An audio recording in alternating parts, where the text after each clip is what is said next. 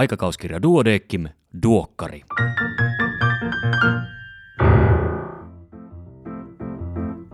Tämä on numero yksi vuonna kaksituhattakaksikymmentäkolme. Minä olen Kari Hevossaari, lääkäri Helsingistä. Tervetuloa mukaan Duodecim-lehden tuoreimman numeron läpikäyntiin. Tämän kertaisen toimitukselta tekstin on kirjoittanut lehden psykiatrian vastuutoimittaja Jaana Suvisaari. Otsikko on Mitä ja miten Jeppe juo. Luen sen nyt kokonaisuudessaan. Uusi vuosi on alkanut. Sote-uudistus on toteutunut. Siitä haluan ajatella Mauno Koiviston sanoin, ellemme varmuudella tiedä, kuinka tulee käymään, olettakaamme, että kaikki käy hyvin. Samoin haluan uskoa, etteivät hyvinvointialueet säästöpaineiden iskiessä valitse leikkauskohteikseen mielenterveys- ja päihdepalveluita, silloin ei käy hyvin. Tipaton tammikuu on perinteinen suomalaisen uuden vuoden lupaus, mutta onko väliä, mitä juo helmikuun koittaessa ja miten? Tähän voi hakea vastausta Niemelän ja kumppaneiden In Press-artikkelista. Tutkijat selvittivät FINRISKI-väestöaineiston pohjalta, miten alkoholin aiheuttamat terveyshaitat ovat yhteydessä alkoholin kokonaiskulutukseen ja juomatapoihin. Tutkittuja terveyshaittoja olivat maksaja, lipidiarvojen ja punasolujen keskitilavuuden muutokset sekä lievä tulehdustila. Juomatavoista tarkasteltiin juomatyyppimieltymyksiä ja juomista säännöllisesti tai humalahakuisesti. Elintavat ja B M I huomioitiin analyyseissä. Kun alkoholin kokonaiskulutus huomioitiin, suurimmat terveyshaitat todettiin väkeviä alkoholijuomia suosivilla. Erityisen paljon terveyshaittoja oli niillä, jotka lisäksi joivat humalahakuisesti.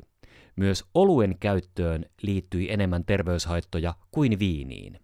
Juomatyyppimieltymykset olivat yhteydessä muihin elintapoihin eri tavoin, mutta tutkimuksessa nämä yhteydet vakioitiin. Eli Jepeltä kannattaa kysyä paitsi miksi ja kuinka paljon, myös mitä ja miten hän juo. Tipattoman tammikuun jälkeen alkoholia kannattaa juoda korkeintaan kohtuullisesti ja välttää väkeviä alkoholijuomia ja suuria kertamääriä. Suosittelen aikaa ajoin käymään lehden nettisivuilla osoitteessa duodecimlehti piste fi tarkistamassa uusimmat Verkossa ensin -artikkelit, koska ne ovat nimensä mukaisesti Verkossa ensin julkaistavia ja varsinkin tuoreita.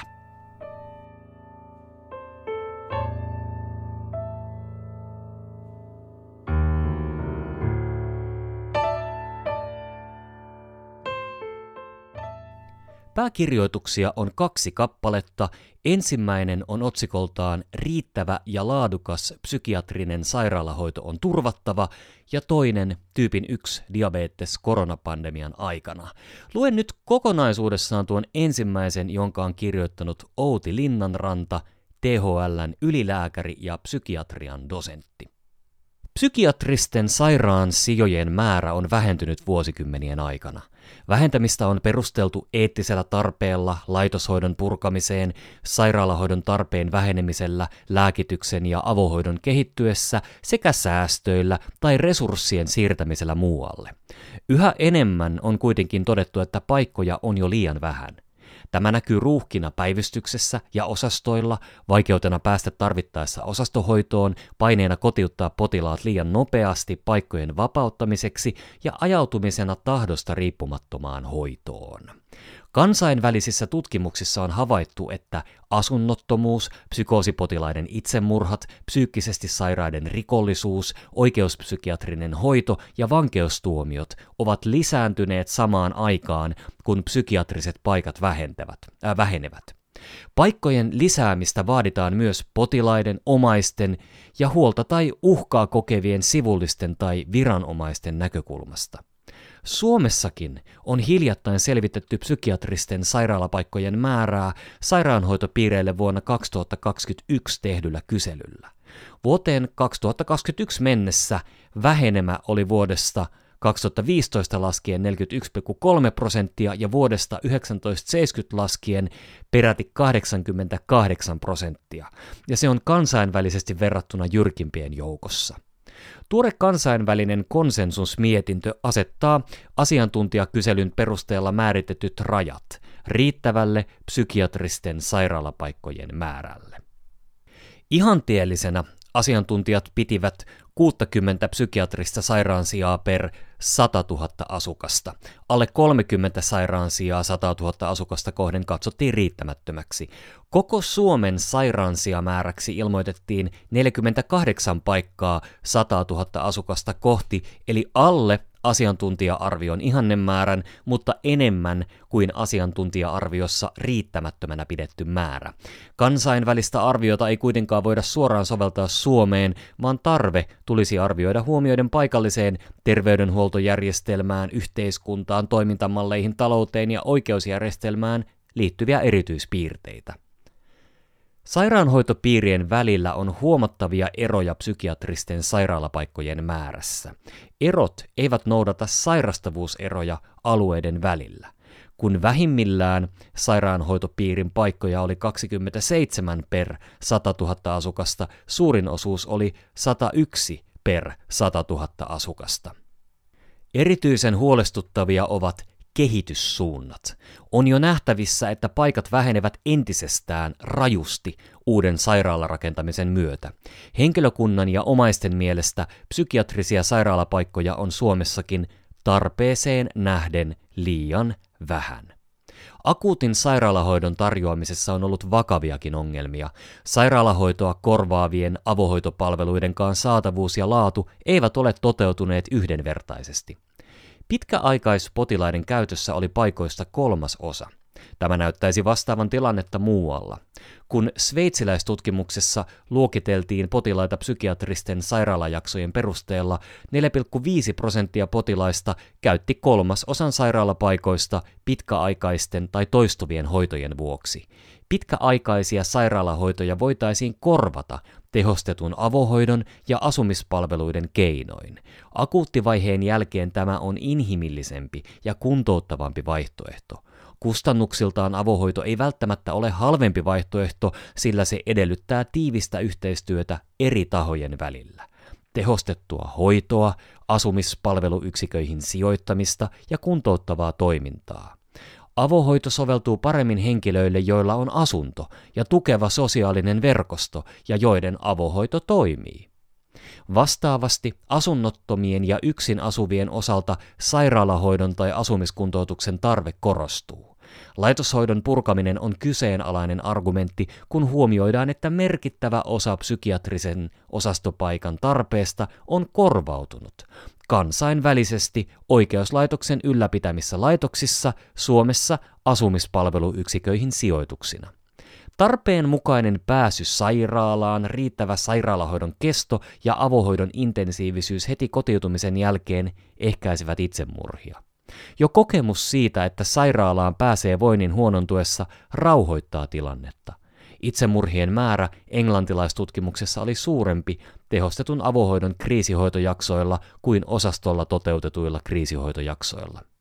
Suomessa esiin ovat nousseet psykiatrisessa osastohoidossa olevien potilaiden itsemurhat. Lisääntyvä joukko toimijoita vaatii, että päätöksien tietopohjaa pitäisi lisätä.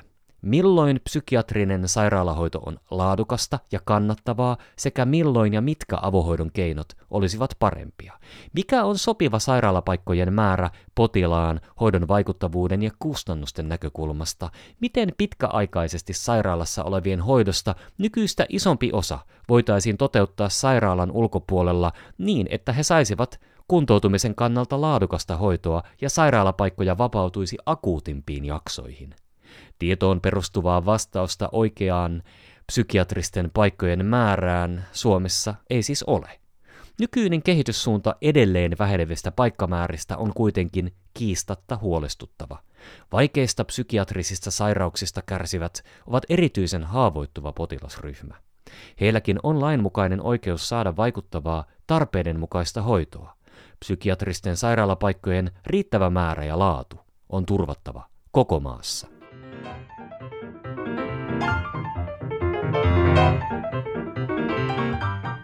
Erikoislääkärin uutisia tällä kertaa seuraavilta erikoisaloilta. Tieteestä, akuuttilääketiede, yleislääketiede, anestesiologia ja tehohoito ja neurologia. Tässä muutaman uutisen keskeinen sisältö, kaikki uutiset ja tarkemmat tiedothan sinä löydät lehdestä paperisena tai sähköisenä. Onko steriilistä työskentelystä hyötyä haavojen sulussa päivystyksessä? Hollantilainen monikeskustutkimus pyrki selvittämään, altistaako päivystyksessä epästeriilisti suljettu akuutti traumaattinen haava infektioille.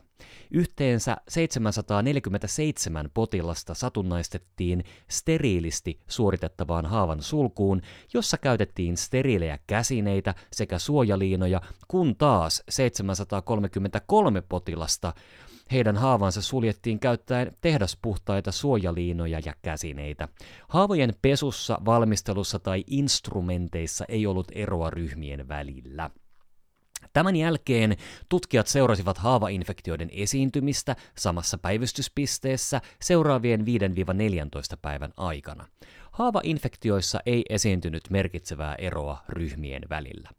Tutkimus oli menetelmiltään varsin hyvä, vaikka potilasmäärä jäi vajaaksi alunperin suunnitellusta. Erityisesti yhteistyökyvyttömällä potilaalla ei todennäköisesti saavuteta hyötyä, jos kovin voimallisesti pyritään steriiliin työskentelyyn päivystyksellisen haavan sulussa. Pitäisikö läheisten päästä seuraamaan leikkausta? Isät pääsevät nykyään mukaan synnytyksiin, vanhemmat usein lapsensa anestesian aloitukseen, sairaaloiden vierailuaikoja on laajennettu tai rajoitteet poistettu kokonaan. Hoidon siirtyessä yhä enemmän autoritaarisesta potilas- tai perhekeskeiseksi on omaisilta tullut toiveita päästä katsomaan operaatioita leikkaussaliin tai saada nähdä leikkauksesta tehty video. On ajateltu, että potentiaalisena hyötynä voisi olla omaisten ymmärryksen lisääntyminen kliinisestä päätöksenteosta akuuttitilanteissa, potilaiden ahdistuksen väheneminen ja etenkin kriittisten leikkausten yhteydessä omaisten tuskan vähentyminen, lisäksi hoidon läpinäkyvyys paranee. No, leikkaussaleja ei ole suunniteltu omaisten läsnäoloon. Henkilökunnallekin tulee uudenlaisena haasteena ohjata omaista oikeaan paikkaan ja informoida häntä tapahtumien kulusta. Lisäksi omaisen läsnäolo saattaa aiheuttaa potilasta hoitaville ylimääräistä painetta, joka pahimmassa tapauksessa huonontaa leikkaustulosta. On myös selvittämättä, aiheuttaako mahdollinen omaisen läsnäolo jotain medikolegaalisia ongelmia. Lisäksi leikkauksen seuraaminen saattaa aiheuttaa läheiselle henkistä kuormaa. Ennen kuin läheisiä ruvetaan päästämään leikkauksia seuraamaan, täytyy mahdolliset hyödyt ja haitat selvittää tarkkaan ja sen jälkeen sopeuttaa leikkaussalit muuttuneeseen toimintamalliin.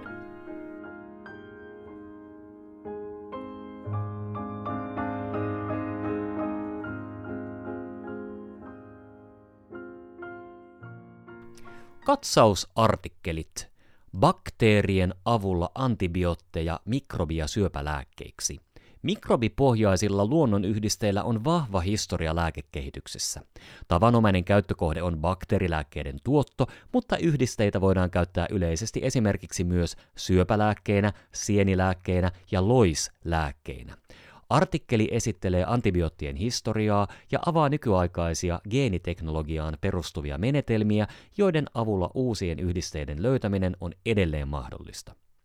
Faktantarkistusta, sisäilma ja terveys. Suomessa sisäilmaan liitetty oireilu ja ristiriitatilanteet ovat yleisiä, vaikka sisäilman epäpuhtauspitoisuudet ovat eurooppalaisittain pääosin pieniä, tärkeimpänä poikkeuksena raadon. Niin väestön kuin osin ammattilaistenkin tiedon puute ja väärinkäsitykset sisäilman terveyshaitoista ovat yleisiä Suomessa. Tähän ja muihin artikkeleihin liittyvää keskustelua käydään Duodecim verkkolehdessä osoitteessa duodecimlehti piste fi.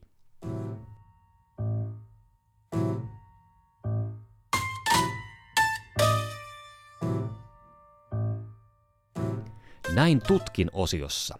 Lapsen kaulapatin kuvantaminen. Tässä keskeisiä juttuja siitä. Lapsen yksittäistä, hernemäistä ja oireetonta imusolmuketta ei käytännössä koskaan tarvitse kuvantaa. Hengitystieinfektioon liittyvä kaulan symmetrinen imusolmukesuurentuma edellyttää hyvin harvoin kuvantamistutkimuksia. Jos infektioon liittyvä kaulapatti kasvaa nopeasti tai patti on kipeä ja punoittava, kaikukuvauksessa voidaan todeta mahdollinen paise. Ja sitten huomio ja tarkkana. Soliskuopassa todettu kiinteä patti. Soliskuopassa todettu kiinteä patti tai imusolmuke suurentuma edellyttää välittömiä lisätutkimuksia erikoissairaanhoidossa, sillä löydös herättää epäilyn pahanlaatuisesta kasvaimesta. Näin tutkin osiossa myöskin akuutti vatsakipu loppuraskaudessa. Tätä artikkelia toimitus suosittelee erityisesti opiskelijoille. Jotta asiat eivät olisi turhan helppoja, artikkelin voi tiivistää seuraavaan. Raskauden aikainen akuutti vatsakipu on yleinen oire, jonka taustasyyt voivat vaihdella lievistä fysiologisista muutoksista äidin ja sikiön henkeä uhkaaviin ongelmiin. Huh huh. Onneksi artikkelin lukemisen jälkeen asiat ovat hieman selkeämpiä. Mukana on myös alkuperäistutkimus, alkuraskauden yhdistelmä seula- ja kaikukuvaukset triploidia raskauksien diagnostiikassa. Tapausselostus, Creutzfeldt-Jakobin tauti dementian aiheuttajana, harvinainen mutta mahdollinen. InPress-artikkeleita on peräti kolme, amfetamiiniriippuvaisten potilaiden sairaalahoitojen ja kuoleman riski pienentynyt lisdeksamfetamiinihoidon aikana. Alkoholin käyttötavat ja juomavalinnat terveyshaittojen taustalla. Tehohoidon aikaisen tunneyhteyden tukeminen parantaa keskosen aivoverkkoja.